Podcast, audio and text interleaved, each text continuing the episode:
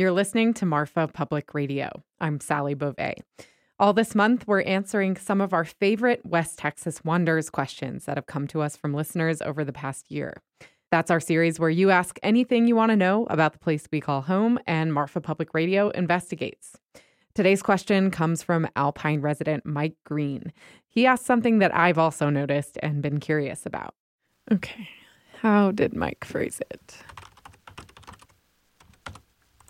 Okay, here we go. Says, Hi, Sally Beauvais. This is an automated email to let you know there's one new question. Okay. What is the story behind the telephone pole sprouting through the roof of a building opposite the Amtrak station in Alpine? I have totally noticed this too. And Mike actually emailed me a photo. So, yeah, it's this big warehouse right by the Amtrak station. It's got this pitched metal roof, and out of one of the panels there is this telephone pole or maybe an electric pole sticking straight out of it. It's got two cross arms on it. Uh, it's not connected to wires anymore, but it's just sticking out of the roof like it's a tree that just grew there. Let's see what I can find. So, I did some digging around on the internet about the building, but there's not much there about the pole. Mike Green suspects maybe there was some kind of dispute, like where one party refused to pay to have it removed before the building got constructed. We'll see. First, let's dive into some of the building's history. Everybody get on, ready, let's go, boys. Kick it off, Leon. Kick it off. It was built in 1945, and it's changed hands a couple of times since then. I'm Justin Cross. My family owned that building from the early 70s to the maybe 2010. Cross inherited the building from his father when he died.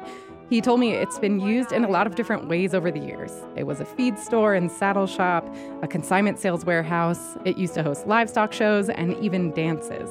It was your old style country and western. Everybody brought an ice chest. Everybody, that's where the little girls and little boys learned how to dance with their daddies and moms.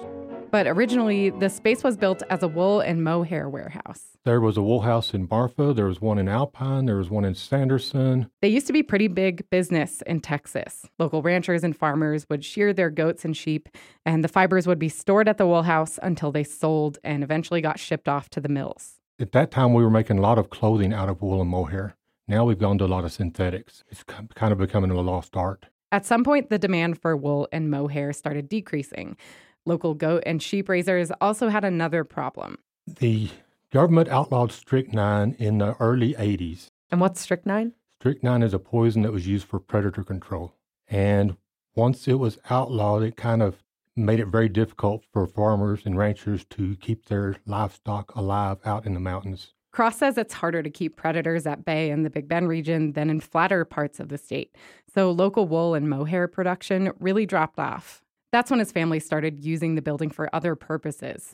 In 2011, the old wool house was sold to Morrison True Value, a local hardware and appliance store. They use it as overflow storage. This is this is what the inside and the outside look like. Down there, we have some of our rental equipment. That's Bob Ward, the store's owner. He tours me through the warehouse, through rows of refrigerators and Christmas decorations, and then we start looking for the pole. In case you've forgotten, this is a story about a pole sticking out of a roof of a building in Alpine. And it's actually really hard to find from the inside. I'm gonna have to go outside and get my bearings. That's funny. You can see the thing. you can see it so clearly from the outside. Yeah. Isn't it kind of somewhere in the, this quadrant? We do eventually find it. It's hidden behind a structural post on the north side of the warehouse. And while we stand there and just kind of stare at it, Ward tells me he doesn't know for sure how or when it got here, but he lets me in on a key detail. Back when it was still a wool house, You know, the train pulled right up. I mean, just a few feet from the building, and and the uh, wool and mohair was loaded uh, uh, back onto the train and taken wherever the to the mills, wherever wherever they were. when it was built, the warehouse needed to be really close to the rail line, so shipments of fleece could be easily loaded onto the train. As you can hear, it's still really close. The original tracks run right by the ones that are there today. I know originally that building was just built on leased land from the railroad. And so the pole itself was originally in the railroad right away. Travis Roberts is the chair for the Brewster County Historical Commission. Because of where the pole is, he guesses that it's one of two things either part of an old electric line or It's probably part of the original communication system of the railroad. The telegraph wire tied the cattle markets of Kansas to the tables of the East. Hitched the cotton mills of New England to the southern plantations and the New York cutting tables.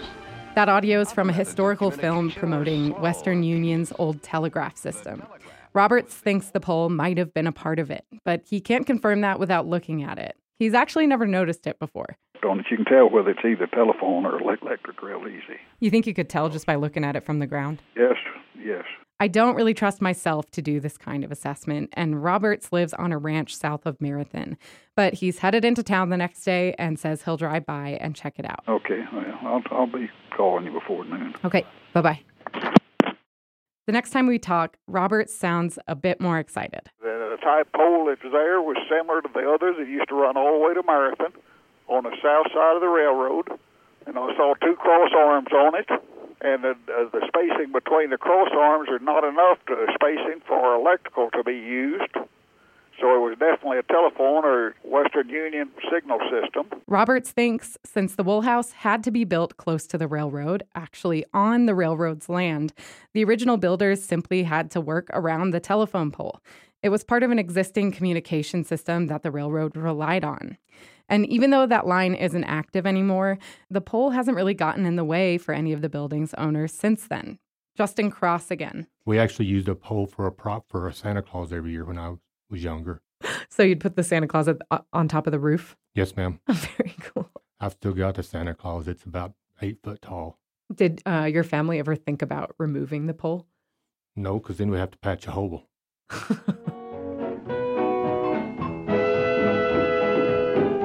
This week's West Texas Wonders question came to us from Mike Green in Alpine. You can submit yours online at marfapublicradio.org slash curious. I'm Sally Beauvais.